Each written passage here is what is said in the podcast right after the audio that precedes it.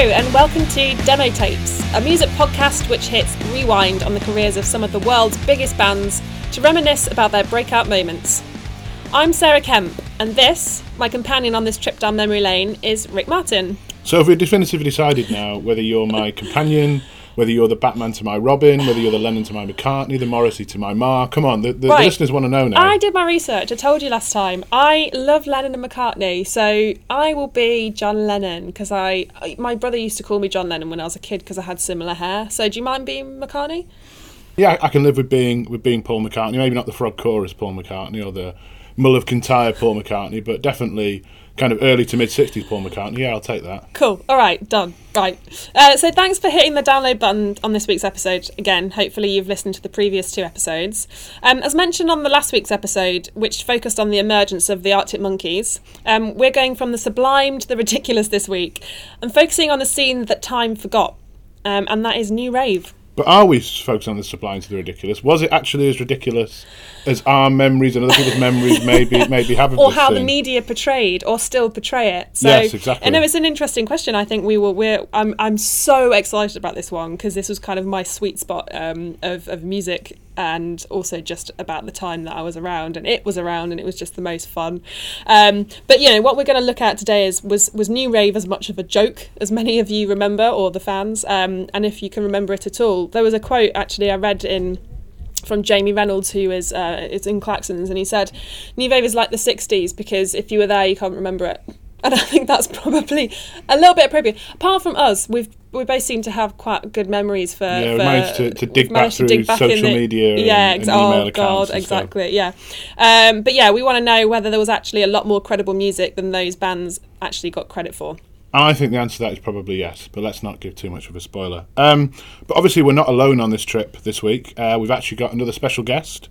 Um, Sarah was fortunate to be in Berlin a few weeks ago and met up with Sam Potter of Late of the Pier, uh, a band who were really kind of at the heart of the new rave scene uh, back in the day. Recently, they celebrated the 10 year anniversary of their debut album, their only album, sadly, uh, to date, uh, Fantasy Black Channel. So, um, yeah, that's coming up a little bit later on in the podcast, and that yeah, it's re- really it's really exciting to It hear um, what you two were actually chatting about when, when you met up in Berlin. I tell you what, though, it was it was quite funny because I got to Berlin on a Friday and uh, we went. I went out for dinner with my boyfriend and we had uh, a wine tasting, and we we went back to the hotel. That's at not very new rave, is it? Well, well, you know, I'm 31 now, so I'm well over those new rave days. I tell you that. But um, this is my new the new style going out partying. But no, the reason I'm telling you this is because we thought we went back to the hotel because I thought I knew I was going to see Sam at some point over this weekend. I was there for four days. I didn't know when this would be. But just in case it was going to be the Saturday, we thought we'll go back to bed and have a good night's sleep and wake up really, feeling really refreshed on the Saturday, and then we could probably go out the Saturday night, whatever. Went to bed, went to sleep at about 1 a.m., woke up, boom, at 4 o'clock, couldn't sleep for another four and a half hours, felt absolutely horrendous. It's never happened to me before. I think I was so excited about get, getting there and, and seeing Sam and, and having this chat to him. Anyway, so. I think it was more probably you were returning to your new rave days that actually your body knew body that knew. you shouldn't be going to bed at one. You should be going to bed at Okay. four. Well, this is or the just funny, getting up and then is, partying well, the next is day. this is the funny bit about it. So I, I woke up. Well, woke up. I was awake, and I, I got a message from Sam at about nine o'clock in the morning saying, "Hey." Do you want to meet in about an hour for breakfast? And I was like, oh my god! So I told him, I was like, yeah, um, I've been awake since four. Uh, so yeah, sorry. It was like you're in Berlin. You should be going to bed at four, not waking up at four. So anyway, yeah. So so my, my interview with him with him was was really great actually, but I didn't feel great. So I hope it so it's doesn't fair come to say across. that you that kind of like this. fittingly you kind of felt like you were on drugs while doing the Probably, interview. right? yeah. I felt like I had that kind massive of zombie-like state. zombie-like state, jet lag, but I got through it. So it was, it was, it was really fun. It was really good to see him. I hadn't seen him for a decade. So, um, yeah. So that's coming up later. I think as with the Arctic Monkeys episodes, which kicked off demo tapes, um, we'll be doing a new rave side B. We'll be charting the careers of some of the other bands who define the era. You know, obviously from bands like Scene Kings, Klaxons, and Sunshine Underground from Leeds to CSS, New Young Pony Club, Lost Penguin. We'll probably make some names up of bands that didn't exist. no Um, one will ever know because that was a, a time where you could just, call yourself anything and, any, and anything Well, would go. exactly. Yeah, you, you could form a band in ten minutes and have a tune out. You know, pretty, much. much. pretty much the same day. But um, yeah, we, we think there's a lot to get into in this. So today we're going to more focus on the kind of emergence of new rave and some of the beginning stages of, and Sarah actually has more than a tale to tell of that, having kind of been around the scene before Klaxons even formed. Before we get onto that, I think it's important to start right back at the very beginning, rewind back to the early days of the scene. Uh, and Sarah, when we were thinking about this episode, we kind of came to this conclusion that maybe some of our listeners may not even be aware of new, what New Rave was. Yeah. Um, you know, as you said before, if you were there, you probably didn't remember it. So, should we start by kind of um, setting the scene a little bit? What what actually was New Rave? That's quite a broad question, isn't it? Whether you were there or you weren't. What was New Rave? It's a hard one to answer because I think everyone's going to have a different opinion to this, and I'm not. I wouldn't be surprised if our answers here ruffled a few feathers because I think it's quite well noted that some bands. uh, In particular, didn't really like to be tarred with a new ra- new rave brush. Um, Late of the Pier was one of them that's quite interesting actually because I said to you know I opened up the interview with Sam and, and I guess you'll all hear hear his quote on this. Um, about the fact that they were they were there at the new rave time and, and he said you know we didn't really want to be part of that scene but they they were there and that was kind of it so they, they just dealt with it another band Klaxons and I think the miscon well is it a misconception probably a popular misconception is that Klaxons were the ones who started new rave and Yeah, they are. I mean, if you think of New Rave, you think if you of think of. New Rave, you think of Klaxons. You know, or go, the, the, you know, things that were at their gig was definitely a defining moment of, of New Rave, like um, you know, glow sticks and glow in the dark paint on people's faces. And I saw a photograph the other day, an old photograph of someone just wearing pants and loads of new Gold lam- gold- lame trousers. Gold like, American Apparel. It was the, it was the the, highlight of American Apparel. Yeah, yeah. Imagine, but um. So yeah, uh, uh, so what is what was New Rave? It was just kind of an amalgamation of lots of different. I I think we were chatting earlier today, and I said it was kind of a bit like for me um, the uh, a postmodern version of the '60s. Um, it, it, was it, there were a lot of art scene people around there, a lot of kind of art students and uh, people, very very creative people from the creative industries, all just kind of doing what they wanted to do and expressing themselves via via colourful, bright, bright, colourful things, weird instruments, and just a bit of madness. See, I prefer to go by the, the dictionary definition. If you go and look this up in the dictionary, I'm sure New Rave would definitely be there, which was The Urban Dictionary. it was it was it was mid noughties. It was bands who definitely had a lot of synth in there. They were all influenced by kind of the rave scene of Yeah, the uh, late eighties, early nineties, and, and and that stuff you can still find on YouTube of people kind of gurning their faces off after three days spent in uh, a kind of field on around the M25. You know, that's where Orbital, for example, got Yeah. their name because there was those Orbital kind of raves. And I, and I think. Uh, you know, when I when I think about why did new rave emerge at the time that it did, you know, and ev- everything musically, most things that emerge are kind of a reaction to something else. Yep. And I think maybe at that time, you know, it was it was Britain going into kind of recession. If you want to get really political about this, there've been a lot of um, social commentary pop that have come out before that. So Arctic Monkeys, who we talked about last week, a lot of that was about gritty realism, you know, and people like the Streets doing social commentaries. And I feel like maybe New Rave was kind of um, the the rock and indie scene having kind of a period of escapism because and a kind of a period of maybe not taking itself too seriously. Definitely. I mean, y- y- I don't think you look back and at some of the music videos and you listen back to some of the music, they can't have been taking themselves that seriously. and I think there's an interview. We'll go on to talk about other bands in um, the side B, but there was an interview I wrote with uh, Kevin from Lost Penguin. He said that he didn't ever want to admit that he was part of Lost Penguin until they broke up. Um, so that kind of tells you a bit about what people actually thought of the scene. To be honest, people were there to have fun and just go a bit crazy and just let loose and yeah as you said escapism. I think that's that's a really key word there. Um, but also i remember a story from from jamie from Klaxons when he he said that they so they covered it's not over yet which was a, a, massive kind of 90s house dance song. And uh, he said he used to go to a he used to get in he used, he used to travel to a place he used to have like all these parties in a w- weird fields and things like that and he was trying to find it.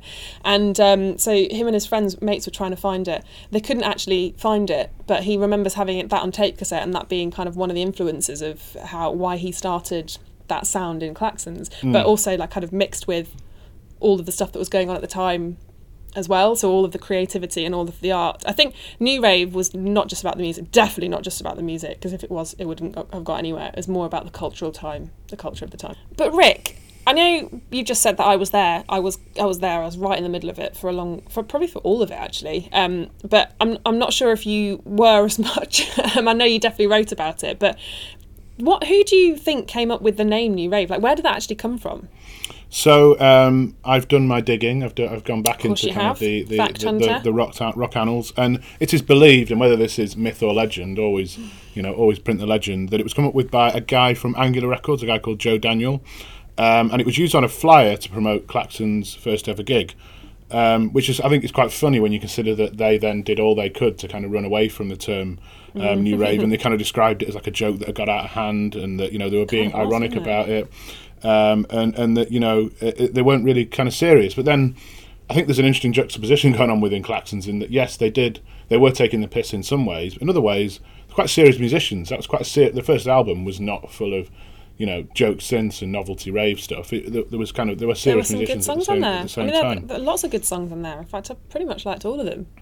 I mean, Atlantis to Interzone, you could argue was a bit silly, but it was. It's a great song. You know, think about going into an indie disco. It's one of those songs that actually gets you all on the dance floor and everyone unites singing from Atlantis to Interzone. It's like, wow, that's powerful. Well, it's a clarion call, isn't it? That, that kind of opening Yeah. opening siren. But then you could almost argue that the the chorus and, and the verse are almost a little bit garage rock in a weird sort of Yeah. way. That that kind of shout along chorus Well, isn't very said. rave, is it? They said that they were more of a punk band, and and that to me kind of speaks volumes because they were a little bit like that. They were shout, they were screaming from Atlantis to Interzone within the within the chorus. Like that was that's it. A lot of their music was quite punk influenced. You mentioned there you walk onto an indie disco dance floor and Atlantis to, to Interzone comes on. I think this is a good time to kind of um, for you to kind of paint the scene, and, and me as well. You know, I, I went out around the new rave time as well, but let's really try and kind of paint the picture of what your typical night out at the height of new rave would have looked like. You walk into it to a club. What's the club called? Where is it? Well, so there's two phases to this, I guess. Like begin before new rave, and I'm doing the inverted commas with my fingers here, guys. you probably can't, you definitely can't see me, but um, before it was, it, I, I think it originated around Nottingham and around the Liars Club scene, um, and all the, the music that was going on around then, and certainly Late of the Pier, um, they started in the Liars Club scene, and it was a, a DJ called Erol Alkan that kind of gave them their big um, break, as it were, and he produced their album. That was actually before Klaxons even formed. I don't know if you knew that, but No, no, yeah, go on, so, tell me more. So, so, um, so I used to. Simon from Klaxons went to university in Nottingham, Right. um, and Because I I've got to say that this did seem a quite a controversial comment that new rave started in Nottingham, and, and coincidentally you're from Nottingham. But go on. Yeah, yeah, yeah. Con- well, continue there's down kind this of path. a reason. Well, actually, uh, yeah. So I'll, I'll, can, I, I might be wrong. So I might get a barrage of abuse from people who are listening, uh, who, who said, no, no, it started in Milton It's- it was Keynes. East London." It was where East London, well, Shoreditch. I mean, I think it developed to, to, to Shoreditch, and it got picked up here, and kind of everyone here in London ran with it. It played into the It played Shoreditch into the. Shoreditch. We'll come and on to that Yeah, we'll come, I was on, about yeah. to I was about to go into that then, but I'm not going to. But anyway, yeah, um, in Nottingham, and, and Simon from Klaxons was was uh, at uni in Nottingham, and I was there when I used to go out. I was at college, so I hadn't gone to university yet because I came to university in London. So my final year at college was when this all started happening, um, and I was friends with all of the the university students who were in their final, their second to last or their final year in Nottingham. Um, and I say friends in the loosest sense of the word because we'd go we'd go out to Liars Club and, and Stealth and the the rescue rooms, um, and you'd literally go to one of these nights and you'd know everybody there because it was very much a scene and everyone had their own identity. Everyone you knew everyone's nickname, you knew what everyone did. So it was, it was were your for. friends in the "We are your friends, you'll never be alone again" kind of sense, right? Pretty much, yeah. I mean, literally, um, one of my best friends at the time, Kim, um, she used to go out to, to rescue rooms on her own on a Saturday night because she knew she'd get there and she'd just meet everyone and have a good night. And actually, that was one of the things about Nottingham that was the Nottingham music scene that was just very powerful and that when I came down to London was kind of lacking. But anyway, I'm, dig- I'm digressing. Um, so yeah, Liars Club was at the very heart of it, and a guy called Ricky Haley um, started Liars Club, Club, um, and then subsequently a festival called Dot to Dot, which, Which is I went to, which yeah. you went to, yeah. I also um, lived uh, for the listeners. I also lived in Nottingham, coincidentally. Yeah, At pretty much the same time as you were leaving. So I came in 2008. yeah. You left in. I think I left in 2009. So. We probably had a year we had crossover. about a year crossover, yeah. so we will definitely been in the same definitely in the places, same- same, same gigs, gigs, but, yeah. but we wouldn't have spoken to each other. No, definitely Not not. a chance in hell. not. I was with the band, you weren't. Well, exactly. we, we've, we've already been over that. We've been over that. But yeah, so Simon was quite a big figure in that scene. He was a very he had a massive presence actually. Like all the girls fancied him. He's a massive guy, was- isn't he? He's the one who's about eight foot tall. He's, he's, he's, quite a tall guy. I mean, he had like massive hair, but he was very. Um, he had a charm, a, a, a very. It was very very charming, very quietly spoken, quite shy in a in a sense, but was always kind of the first one on the dance floor, and you everyone would just everyone would gravitate to him. He had massive charisma. Um, and I know he that was, feeling. He I was know- I know- I know- I know it's like to be like yeah, that. whatever, whatever. You're not as cool as you think you are, Rick. Um, but everyone, yeah, used to gravitate to him, and and I, I was slightly in awe of him, um, which meant that I didn't really ever get to talk to him as much as I'd like to have done because I was always very much on the outskirts because I was very shy myself. Um, I mean, I guess everyone knew who everyone else was, but yeah. So I, I remember I've got memories of him kind of bopping around the dance floor to the Libertines, which didn't at the time. I was like, oh, he, he just wants to be like a frontman of the, the Libertines. He wants to be Pete. um, and I remember having a conversation with him. We were sat down and we sat on a table of people. We were at a place called the Social, which is where Liars Club was held, and we were downstairs before before the night really started and kicked off and everyone else had gone to the bar and just left me and Simon sat at the table. And I remember being quite terrified at the time because I was so shy and I fancied him. And I was like, I don't really know what to say. But I ended up having a conversation with him about, um, I said, Oh, yeah, I'm going to university in London in, in a couple of months. And he went, Oh, yeah, I'm going to London, I'm going to start a band. And I was like, Oh, cool, okay, yeah, I didn't really think anything of it. There we go, a couple of months later. Klaxon started coming out. I'd moved to London. Uh, I think the first time I saw them was coming back and, and actually watching them in Nottingham play Dot to Dot Festival, uh, which was weird. Kind of coming back and seeing them, a band that had formed in London. I was in London, coming back to our, to, to a home turf to watch a band that suddenly exploded. And, and I met uh, various people through them and through that scene that, yeah, kind of led me on to lots of different things. Was I that at the rescue rooms? That was at Stealth. I feel like I was at that gig. That was Dot to Dot. So you, you D- probably Dr. would have been there. Played, yeah, because that was the one where it was a sea of glow sticks. The whole crowd. That's the first thing I remember from that gig. thinking, what the hell is this? A few good tunes, loads of loads of glow sticks. Loads of glow sticks, yeah. I remember meeting a girl called Charlie Blue, who was the lead singer of Lost Penguin, and actually, if I hadn't have met her, I hadn't have met, I wouldn't have met a lot of people that I met in London because we ended up living together in a squat in Deptford, um, randomly. Like, Explain who Lost Penguin are, though. You're saying that as if they're yeah, you know, sorry, as if they're Lost, Pen- monkeys. Lost. Penguin. Well, no, they're definitely not like Arctic Monkeys. So Lost Penguin um, was a band that hailed from New Cross, and they were very much part of the the New Cross scene as youngsters, um, and they got a two pound keyboard from Deptford Market, or I think it was a couple of quid anyway, and decided that they were going to start a band. They had a bassist, a keyboard player, and, and a singer who was Charlie Blue, who was this um, kind of very um, opinionated uh, Scottish girl who was quite feisty, let's say, um, and they sang songs about, you know, my dad is an ice cream man. And all that kind of I stuff. listen, I, It- in preparation for this, I listened to that. Yeah, and it's it's definitely it of its time. except for Tuesday. You know, it's like screaming down a definitely of its time, It's I mean- I mean- of its time. I mean, I'm sorry, your mate's music was rubbish. It's rubbish. I'm oh sorry. shit! Yeah, yeah. Oh, the thing is, that's why they didn't want to be part of that band because it was rubbish. Anyway, we're going to talk about them and a lot of other bands in um in side B. Uh, but I know Rick, you wanted to kind of mention some of them on this one to kind of give a bit of a teaser.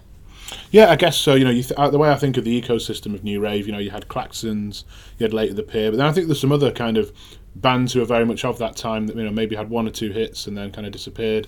Think of New Young Pony Club with Ice Cream. You, know, you think of Does It Offend You? Yeah, I'm mentioning them mainly because they were named after a line in The Office, which, I, which obviously is one of my Okay. other one of my other obsessions that I'll probably end up starting a podcast on at some point in the future when I get bored with this one. Um, Oi, then you know other bands like Crystal Castles, who were kind of omnipresent um, at the time. Quite a dark kind of story of what happened with them since some of the stuff that's come out recently. That probably too dark to really go into I here. But tho- those, Let's those talk about it off, off air. yeah, pe- people who know kind of know. Um, then other bands, The Whip, Trash, I thought was a massive track Yeah. around that time. Um, and then some kind of lesser known names I just wanted to throw out there because they were funny. Like I, I remember, because I suppose when because I worked for the NME at the time, I would get a lot of uh, kind of promo CDs through the post. Probably on most days, I'd get five or six CDs. And would I listen to all of them? No, but occasionally I would pick through the mountain and have a listen. This band I put on called Tiger Picks.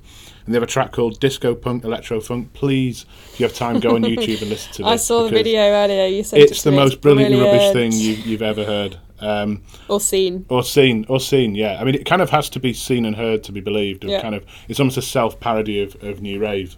I mean, obviously, Sarah, I think there's almost too many memories to go into here, and that's why we think it's worth doing uh, a side B uh, kind of later on in the series. Definitely. But um, I think it's probably a good time at this point to to play in your interview with Sam Potter from Late the Pier. As we mentioned, someone who really was kind of at the heart of this scene, was at the heart of one of the biggest bands of this scene, and, and as someone who was a big fan of their album Fantasy Black Channel, I'm kind of keen to kind of know what happened next because you know they were a band I think who were on the cusp of big things, and then it never quite took off for them. I don't think in, in the in the big way that I thought it would. But I think he's got a very interesting story to tell. So He has, and he's got you know you, you guys all hear what he's been up to specifically um, since, and mo- most recently what he's been up to, and he has been doing some really really cool things behind the scenes that you might not even know about. So I think Sam's time actually in the music industry is probably having a bit of a resurgence, and I think we're probably going to hear a lot more of it, a lot more about him in in the next kind of few years, definitely. great, perfect time to, to speak to him then. Yeah, let's go. Here you go, guys. So I'm here with Sam Potter um, of Late of the Pier from Castle Donington, not far where I'm from. Um, we're randomly in a cafe in Berlin. So thanks for meeting with me. It's been a few years, hasn't it? Um, I, I don't even remember the last time I saw you, like, because it's about a decade ago, if I'm honest. But um, lots has happened since then. Um, and I just really wanted to talk to you about um, first and foremost, where you guys started out in the new rave scene. So, tell me what that was all about and like what you used to do in Nottingham and, and all that kind of stuff. Yeah, it's um, it's a strange thing to talk about ten years after it happened, and even at the time we we always says it didn't happen Oh, because new rave was one of those. It's one of those scenes where nobody wanted to be part of it. Yeah, lots of people were. Why is that? Yeah. Why, do, why do you think that was? I, don't know. Is that how it was at the time? Was that? Well, I think I think when we started making music, we, we were trying desperately not to fit in with a genre or a scene. Yeah, I think you succeeded in that. To be honest with you. We, well, we did, but now we're talking about new rave and being a heritage new rave band. Wow. Do you feel old? Does it make you feel old? I mean, you're still young, but does it make you feel? I, I think I live such a irresponsible lifestyle. I'm going to be young forever, so I'm fine. Oh, it's, it's But- good. It's good. But ten forever. years, ten years is a long time, and especially answering a question that haven't been asked for ten years is, is quite a strange thing to think about. I feel quite proud to have stumped you a little bit. I, I guess ten years is always a number as well because we're we're doing a reissue at the minute. Um, I just wrote a book which is ten years in the future of what Late of the Pier might be, and all these questions they, they feel like a study in time. Wow. So tell me a bit more about that. Are, are Late of the Pier back together? Is that, is that what's happening? Not especially. No. Like we're we're thinking about things together. We're we've made this book together. Oh, you've done it together. Awesome. So so Sam did all the illustrations and I did the writing. Um, Bailey kind of helped us by confusing us and annoying us. Is And that his role in the band? a little provocateur. Brilliant. So when's that out? Out now. Oh, now. Yeah. Cool. Where can people get it? Uh, rough trades. Trade. Nice. Head down to Rough Trade, everybody. That's where you need to get it from. So, so back to your, your question about where we started. Uh, we, we started in a village. We, we were all kind of friends, half friends, and then became better friends the older we got.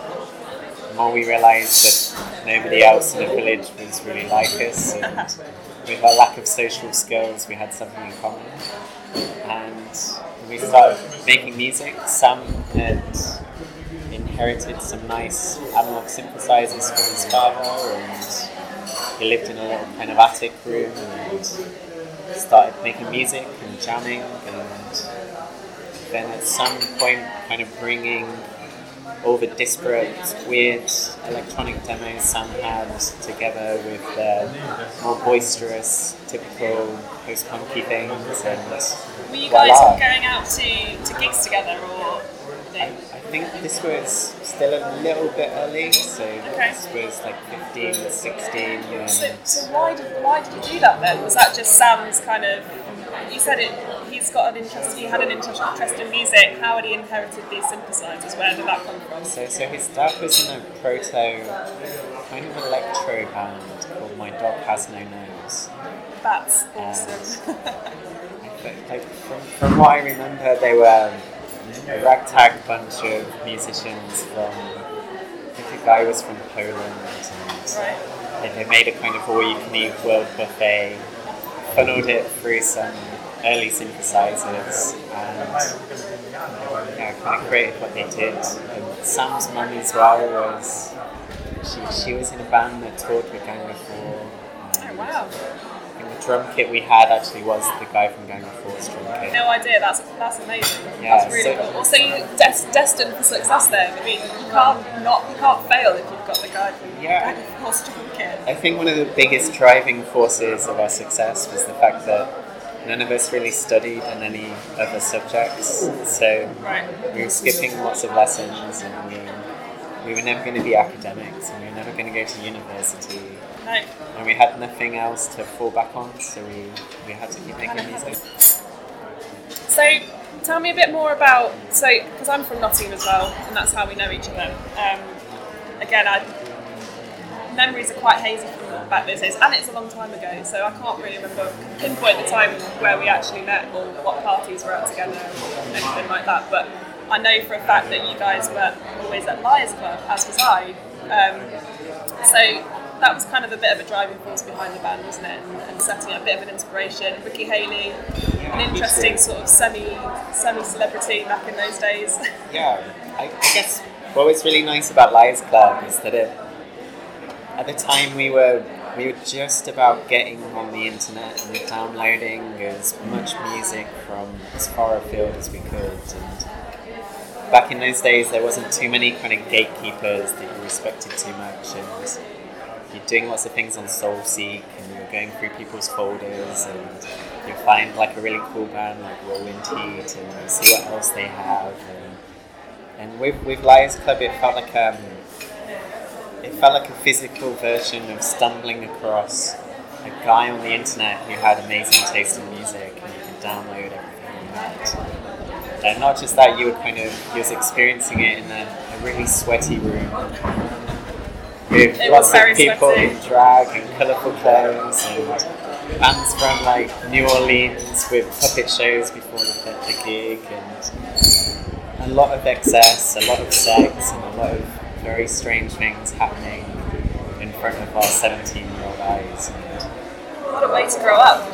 yeah, What a way to be I think it's been- catapulted into adulthood. it's kind of been downhill from there. Oh no, don't say that. Even living in Berlin, like I live in like a sanitized version of it. Kind of take all the color out, um, Yeah. safe spaces. Um, the floors are less sticky. Like, Do you know what? I look back on those days though and, and really like, miss it and cherish it because I guess in Nottingham in general, to go out whether it was at Liars Club at the Social or whether it was at um, the Stealth the Rescue Rooms.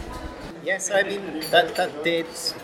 I guess you always have an attachment with those those early years of being an adult where you're you're kind of playing properly for the first time. You're you're playing but not with toys. You're playing with drugs and you're playing with girls and boys and you're always gonna have a nostalgia for it. And I think that's probably what your podcast is about as well, really. Like nostalgia, kind of. People used to be nostalgic for the 60s and the 70s, and then that, that nostalgia is always shorter and shorter. Yeah. But but your personal nostalgia is always going to be fondest in those those early days of experimenting with what it is to be an adult, I guess. Definitely, and I think yeah, you're right. Like ten years later, I think this is the this is the first kind of time. I don't think anyone's really t- talked of this t- that moment in time in the future, kind of looking back yet. I think it, it's, it's about time people start doing that for that time Yeah. because it was such a, a massive kind of. For me, anyway, and I guess, I guess for you, and a lot of people out there, like a massive moment in history for music. And it was all just a bit bonkers and crazy and, and didn't really follow any rules. I think I think Liars Club was like a really nice example of it as well because it was there was no real Liars Club sound. It, it was really technicolor. It was really thrown all over the place, and a lot of the music he was hearing was two different things smashed together and making something new. Like there's something. I mean, if we was going to be really wanky and academic about it, we'd say like it was, it's very postmodern, Yeah. and that's kind of what the early 2000s were. It was it was mixing two things together, and there being no set style or no set scene, but um, just like an attitude to to try and break things apart and put them in new combinations. Yeah.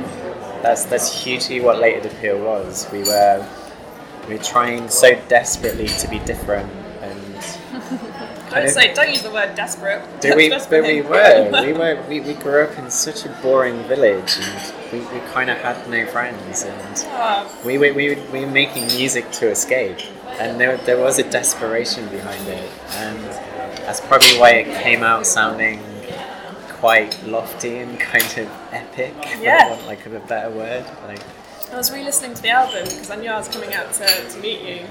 I was re-listening to it on the plane and a, and a couple of days before. At work, actually, was a great great place to listen to it. Sat at my desk surrounded by loads of people with no no sound going on, listening to your album, and probably just like popping away, and everyone's going, "What the hell is she listening to?" But um, it, was, it is it's a mishmash. I mean, you've, I've read you've read all the reviews about what people said about it. It's kind of a crazy mishmash, but just brilliant. And actually, still people are still talking about it ten years later. Yeah, thanks. and I, I think the, reason they do is because we were. The, the, the word desperate in you says don't use the word desperate, and the reason you say that is because it's it's so uncool. Like Yeah, yeah, cool, yeah. cool is like this serene kind of laid back thing, and. I think Liars Club was amazing for us because we realised that you don't you don't have to be that to be cool. Yeah, yeah, yeah. And we made something that was really kind never like bomb, bomb what's the word? Bombastic, Bombastic. uh, and a little obnoxious. And Yeah. the idea of anyone doing anything like that now is so uncool that they wouldn't do it. They wouldn't do it. Yeah, Oh, wow. and that's So probably why it sounds. So uncool yeah. that you're cool. I don't know if we ever were cool, but we we were we were aware of this thing called cool, and we were aware that we, we didn't give a shit, Yeah. and not giving a shit is accidentally cool again, I guess. So, Yeah, yeah, yeah. And I also want to talk about the fact that you worked with Erol Alkan. And I remember Yeah. actually when I had a house party in London, Yeah. Faley came along. Okay. I've got a really amazing memory. The only memory of the house party, actually. Everyone had left, and he was just kind of knocking around at the end with a few people. He went into my freezer, got an ice lolly out, started You're recording this. Yeah. This is really good. Yeah. It's a great story, and I'd forgotten about this until I'd got in touch with you, and I was thinking back back to all of these times. But yeah, he got an ice lolly out my freezer. It must have been like a Calippo or something. I used to quite like them. Um, and he sat on my kitchen counter and he was going, "Oh yeah, you know, Erol Alkan's been in touch. He wants to work with us." And I remember thinking, "You're bragging. you're, an idiot." In a nice way. But He's just nonchalantly there. He's, he's stolen your last Calippo. It's Filippo just sat on my kitchen counter. I didn't really know him very well. I was just like, who is this guy just like telling me that Erol Alkan lost him? it's like, so yeah, and then it obviously it happened. It did happen, And, yes. and yeah, so tell tell me your story about Well, we, we, we first heard Erol um, at Club. I think we'd heard, we'd done like a, a mix. This might be wrong. So I remember hearing his like first booked in mix. And I, I remember listening to that in my car. We was all excited, and we were we were kind of ready. Like Liars Club wasn't in like the, the hugest building in the world. It's like the social, wasn't it? So. ti- tiny. So, so what's that like? 200? Yeah, max 200, Yeah, Like, like, really small, like upstairs loft kind of place. yeah.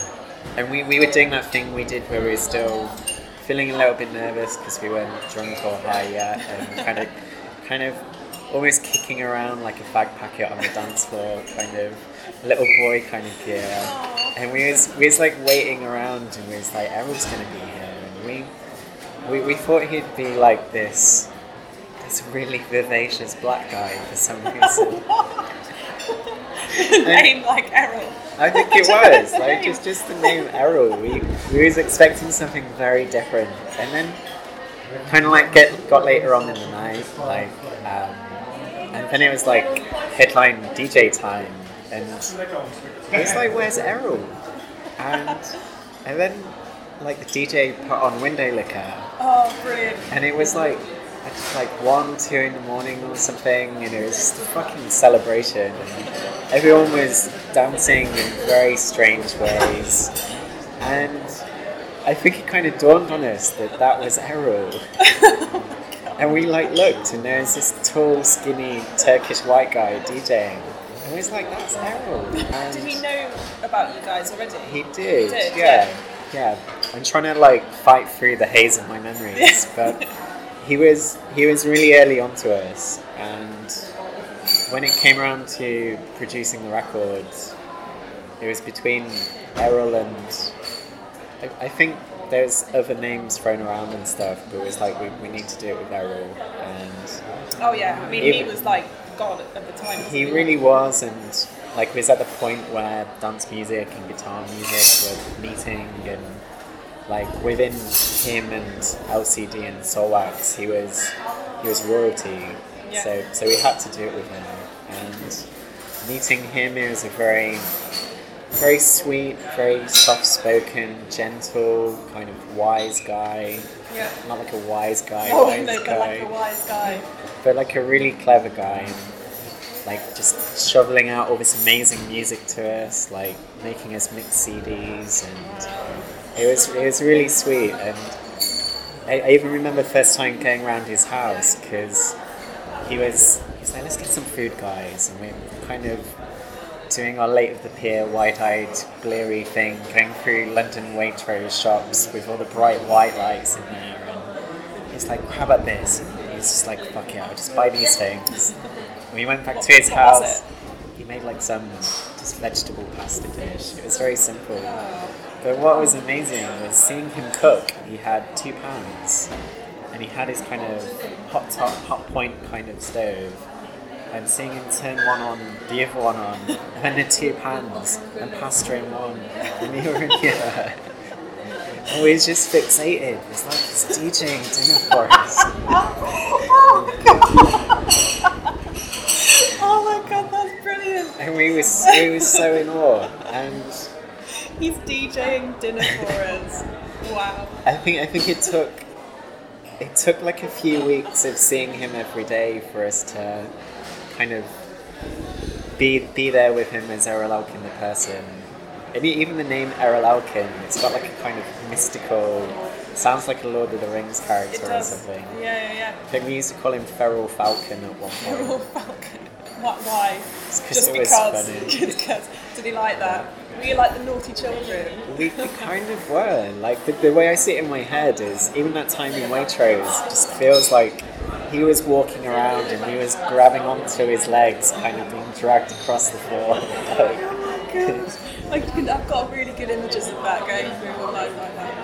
But he, he was he was good. I did you ever play the MySpace bus? That's another thing I wanted to ask you. 'Cause no, I, no, we didn't. I didn't remember. I didn't think you did. I, I remember a funny time on there Do you? like some friends. Yeah. So I was um, the first ever intern MySpace had, and I was responsible for like curating the street team for the bus. Right. So I was I was there like every festival. So I, I would have been on the bus. Do, do you know the time. time when Justice played? Yes, I was there. So I And then you know- you know after. It was a disaster. Do you know the bus got like Yeah, it got caught on fire. they didn't like some somebody dropped poppers on the floor. Oh, was that what it was? That was But my that was my mate Pete. Oh my god! Every, you got everyone kicked off the bus. My mate Pete did. Yeah, that was a, that was a real disaster that day because that happened. Someone thought the bus was catching on fire, which now I know it wasn't. and then I had to go and interview them, and I actually interviewed Erol on the same day. And I had I was like 18 years old, 19 years old, never done an interview in my entire life. They'd fed me like vodka and beer, and I just. I'm, I'm, I hope that video is nowhere basically because I think they were both like, are you asking? Are you actually asking us any questions? they're both they're both ve- very gentle kind of I remember Erol being lovely actually. But, but even like Justice as well, they're kind of they're, they're a different type of cool. They're Yeah. like that French cool, French cool. hiding behind loads of different layers of cool Yeah, yeah, before the real person is there, kind of cool. Yeah. Did you ever work with them or, or meet them We, we toured with them a little bit. yeah? So see, we saw their their show quite a lot, which was really nice. I think I must have seen that shit. Like I was obsessed with it. Like, I must Yeah. have seen them twenty times. There, there was a point where I left my my MacBook backstage and Xavier drew like a Mickey Mouse on it with Sharpie. Oh my god! Were you Um, annoyed or happy about Well, it? at first I was like, this is this is nice because Yeah. they're French and Parisians that are obviously graphic designers at some point in their early years, Yeah. and it was, it was just a little lopsided. Because it wasn't it wasn't a very good Mickey Mouse. He was say. probably a bit lopsided at the time, though. Really, wasn't he? This was like in Norway in the day there. Oh, really? So yeah, Stranger things have happened who knows? than being being weird in Norway in the day. Yeah. Oh god, yeah, no, that those those were fun though. So you didn't actually play the bus, yeah? That's what I wanted to ask you because that was that, that, that was just another crazy time. Was was there room on there for? Yeah, people used to come. What for bands? Yeah. yeah, yeah. People used to come. So what we did is we got people that were playing at the festival, and then asked them to come on. And we had like the Maccabees, Klaxons came on, um, and they'd just do a bit of. Um, they didn't like have a full setup or anything like that. But if they got a guitar, they'd come and sing. Laura Marling actually came on. That was that was interesting because I think it was about six, 15 or sixteen. Yeah, we we actually played. Our, our, I think it was our first ever London gig. Was Laura Marling's first ever gig, No way. and that was that was under a football ground. It was underneath Brentford Football Club, Oh, okay. and Weird one. yeah, our manager he he wasn't our manager at the time, but he's putting on these underage shows, and yeah, I remember it because did you know Ivor Cutler? Yeah. Like Ivor Cutler, he died the next day, but at that night, um, Faley the bassist, he recited one of his poems, and then he died the next day. So he's always felt quite guilty Oh about that. god, bless no. Yeah, and I think that might have launched Laura Marling's career as well. Wow. So I mean, she's she, she was an she was an anomaly, I think, at that time because she wasn't like anything else that was uh, out at that time. Yeah. she was still pretty.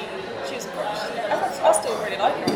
She's she's kind of like as old as nature, isn't she? Yeah, she's she's quite wise be- beyond her years as well. Yeah, there's, there's like a lyricism to her that most teenagers will never ever have, even when they're 86. No.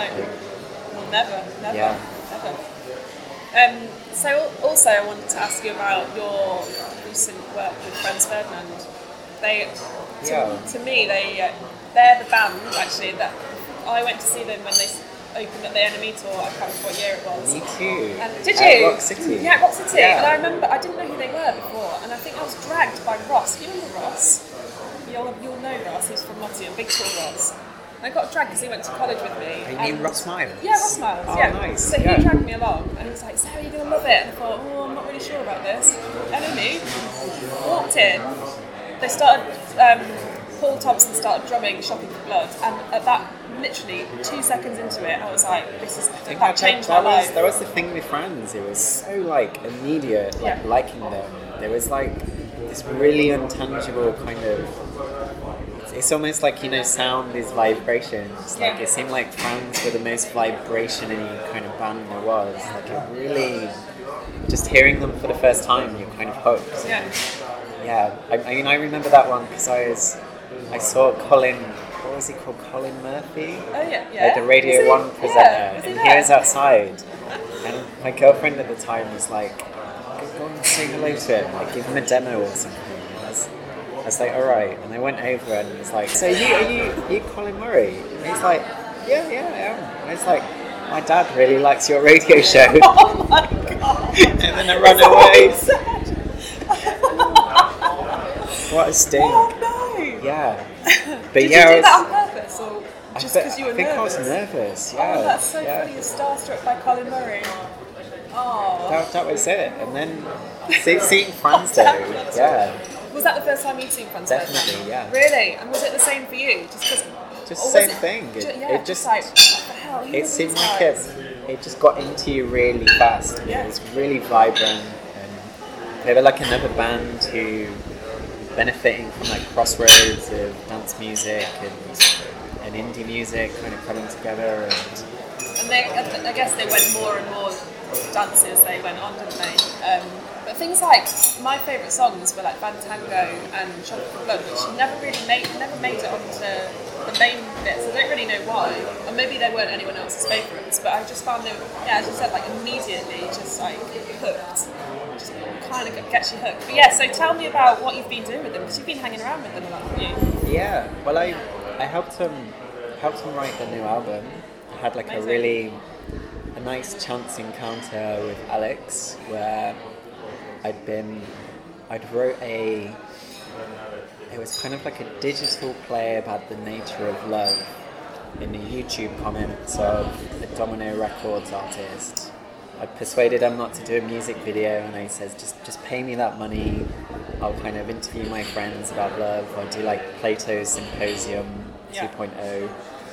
Went on Tinder, spoke to strangers about the nature of love, and created all these characters and had it all play out in the YouTube comments. And the, the guy from Domino was like, "This is cool. Let's go for dinner."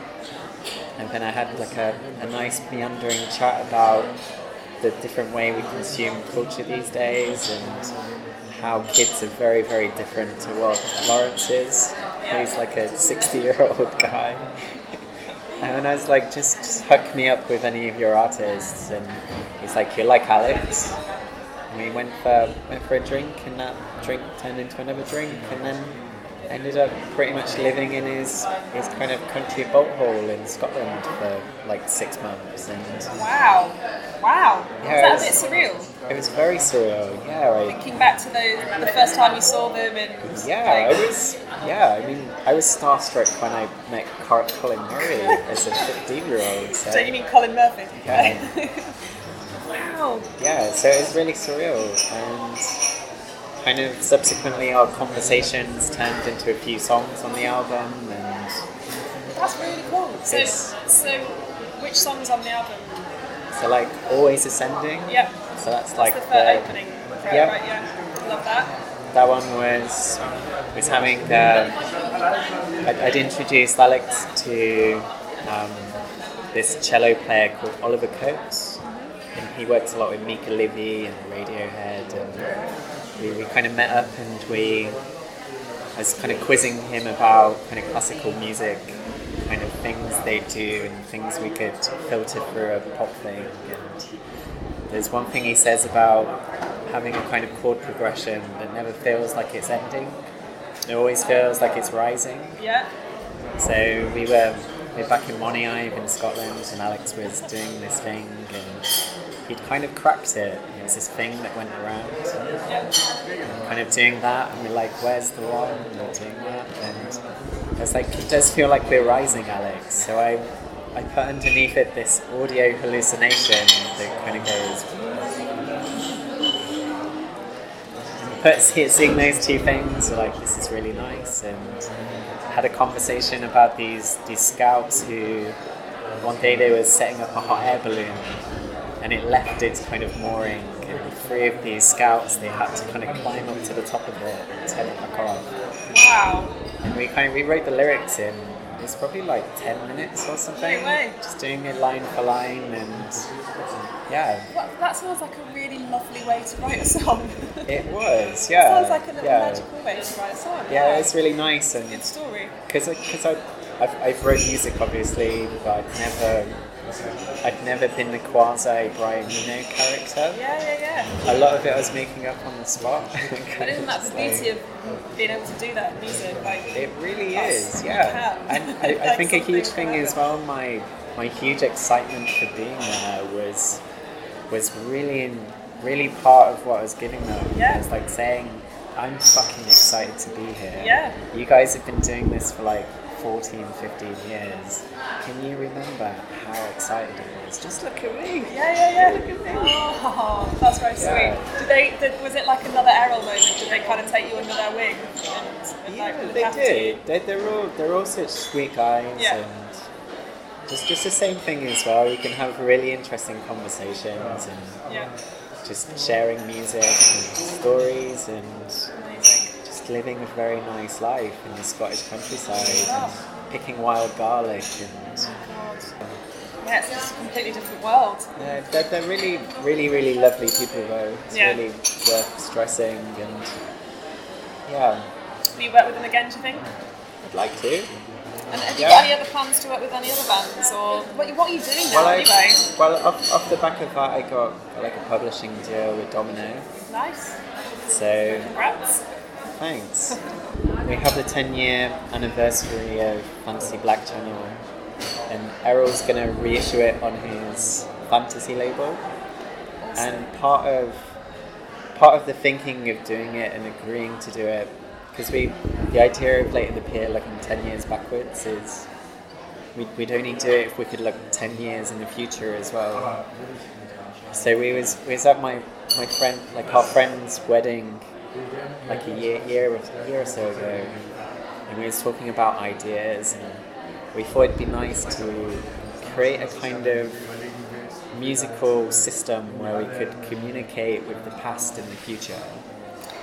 And Right. we, we were thinking of our friend Ross basically. It was Right. like, is, is there going to be a future where we can use sound and we can use music to kind of communicate with things inside us and outside of ourselves? Okay. And after like thinking about it for a while, um, my friend Susie, she her, her old stepdad is a guy called February Montaigne, and she's been doing this project where she's like unearthing all of his old music and all of his old writing. And I sometimes playing like a tribute band for him, like playing his You do? music, yeah. Brilliant. And Your life sounds incredible. it's quite fun. yeah. I mean, all of this is bullshit. I, I, I just work in like the German equivalent of Greggs. Right. Right. Not Yeah. really. But, but yeah, I, I read this this bit that he wrote, and he was he was talking about the best music listening to you as you listen to it, and like you can hear a song, and it seems like the song knows you and can show like a mirror to your soul. And I was like, this this is really beautiful, and I I kind of thought about it, and then I I was doing some research. I have like a friend who's like a like a NASA scientist, and Sorry, you have a friend who's a NASA scientist. well, she used to be, and now Wow. she now she makes kind of musical products and instruments. And um, I, I met this other guy through her who does kind of music that reacts to your body and your physiology. So like your your Apple Watch is recording all this information. So I, I came up with this idea where the music system is listening to your body and listening to your environment and how you feel yeah. and it's making music for you on the fly all the time. And this music is like a soundtrack that's designed for you to feel as good as you can be. Wow. And at first, it deals with kind of deficiencies and things like anxiety and depression and Yep. fatigue, and it's using sound and music from your past and using new algorithms to make new pieces designed around your whole person It's mind blowing. and it manages to to succeed in that. So people have like a free brain to be positive all the time, and then because they're positive all the time, lots of people they they they're like, yeah, I'm going to really use this. I, I want to feel really high. I want to feel real good. And this machine is so successful in learning this from you that the kind of implications are is that the machine is like a prophet and Wow. and this, this, this book for Rough Trade is it's like the 2028 edition of the manual, and it's got forward in there from from us, the d- designers on it. It's got some of the science involved. It's got some of the modules, and I'm I'm busy making one of the modules at the minute. I've got got a thing coming up in Berlin in like a week's time where I've made one of the modules and people can get involved and, and use it. So it's And actually going to happen. it's yeah, It's- it's it's like speculative. 2028 Yeah. is going to be. It's, I've I've wrote it. the I've, future? I've wrote it as a fiction, and it's gonna happen. oh my goodness me. That is that's insane. I've never heard anything like that before. That's really cool. It's a really good thing to do for yourself. Yeah. You, it's like writing a science fiction business plan. Oh my god. Oh my god. and and the luxury of being an artist and not having to worry too much about my next part-time job for the next two months when my money runs out. yeah, Like, when you go on all your holidays, Yeah. and you're like, oh no. I is, need is, is that you get to kind of design your, your future in like really bizarre ways.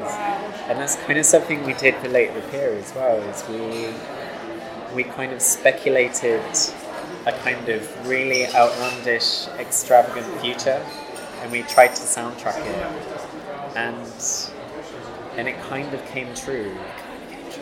And then and maybe that's why it still sounds relevant today, and it will probably still sound relevant in 2028 I, and I- I beyond. think I think the sound of young adults being excited about the future is always going to be relevant. yeah. Uh, Oh, brilliant. Yeah, Well, I'm gonna get myself down to Rough Trade and, and get a copy because that sounds really cool. yeah, great. Um, but yeah, thank you so much for taking the time to come and chat with me today. It's been amazing. Yeah, it's it's good to see you again. Yeah. And um, let's let's catch up in another ten years. Yeah. And uh, see what you've got planned for ten years and beyond. Then Yeah, you, you can test out the machine. test out the machine. Yeah. There we go. You, you had it here first. So that was quite a wide ranging interview with Sam Potter there. Hope you enjoyed listening to that as much as, as I did. Uh, quite a lot to get stuck into, really, there, wasn't there? How, how, but how, how was he? He was brilliant. It was absolutely brilliant. So I was sat there uh, waiting for him to arrive, obviously bleary eyed and, and hating my life. And he arrived, and I stood up and I fell over the table. I really started a good, um, gave him a good first impression after not seeing him for a decade. Sarah's quite a clumsy character for the, for the I'm quite a big, you know, I've got big, long Gangly, arms and gangly. I'm kind of like, you know, everywhere. So stood up, tripped over the table. Um, so that was a good start. so I wonder, I don't even know if he even noticed. Um, just a great guy, like really actually quite, um, as soon as he starts talking, really engaging. So I was kind of hanging off some of his words. He was kind of speaking quite very slowly and Softly. softly yeah. and and it was really really interesting despite having hardly having had hardly any sleep i was still able to really concentrate and kind of love everything he was saying i think that's why it made such a good interview So I think what was interesting for me was the kind of you know the question I had coming into this interview, this interview when I knew you were going off to do it is what happened next for Late of the Pier, you know, and obviously we know some of the really sad stuff about one of the members, you know, sadly passing away, Mm-hmm. but I meant more from a kind of artistic point of view, especially this band that put this album that still people look back on and some people think was a great debut. What happened next? And I think the fact that he's working with Alex and the rest of Franz Ferdinand, I thought was really interesting. Yeah, and I like that story as well. So we've the first time we both saw Franz Ferdinand was at the same gig in uh, the the NME tour actually in Nottingham, um, and I, lo- I loved asking him about that and, and saying you know did you feel the same way I felt when you saw that, and he said absolutely. So to me, I was like I didn't know that he'd seen them there, and, and to me that was really exciting. And the fact that he'd worked with them, so Franz Ferdinand, and we will come on to this another in another podcast, is that they are the band that changed my life actually, and that and particularly that very first moment of the very first song "Shopping for Blood" that they played on that NME tour changed my life. And to hear him say a similar thing, and then now he's working with them or has worked with them in their little Scottish bolt hole, that's just to me so cool and and I feel like he also knows how cool it is as well. You know, his he kind of really realizes what an amazing thing that is. I I was also interested to hear about the book. You know, I think that's something I, I may well go away and, and have a little read of. I think that's really interesting that the, the concept they've come up with there, which is obviously they're looking backwards at an album they put out 10 years ago, which was supposed to sound like the future anyway. And then they're now looking forwards 10 years from now Yeah. in terms of what they'll be doing in, in 10 years. I I think that's kind of typical of, of the kind of spirit of that band. But also using technology to be able to create something a kind of a force for good. That's what really came out of it for me, and it's very it's very arty, it's very creative, and it's very out there. But it's actually quite feasible that it could happen. So it's really smart. And and I was sitting there thinking, wow, you actually could be onto something here. And and he's making a prototype. You know, wow. So I guess watch this space. We've definitely Yeah. heard the last of, of Sam Potter I don't and, think we and- have, and no. Late of the Pier. I hope not. So yeah, thanks for listening, guys. Um, this was side A. As we said earlier, we are going to have a side B. Um, there's plenty more to dig into for the We new haven't rave really scene. We haven't really even into- touched on it. We, haven't even dug into any of my memories of New Year Rave yet. So no, nothing, but that, else, come. Yeah, that'll come out next time for sure. So we hope you've enjoyed listening to side A of our new rave tape. Um, we have literally just scratched the surface, and we've got so much more to tell you. So keep listening out for side B, which will come later on in the series. Um, but if you want to get episodes as soon as they drop, make sure you subscribe to Demo Tapes on iTunes, and while you're there, leave us a five star review. So yeah, I guess it's just to say now, thanks for listening, and we'll see you next time. See you later.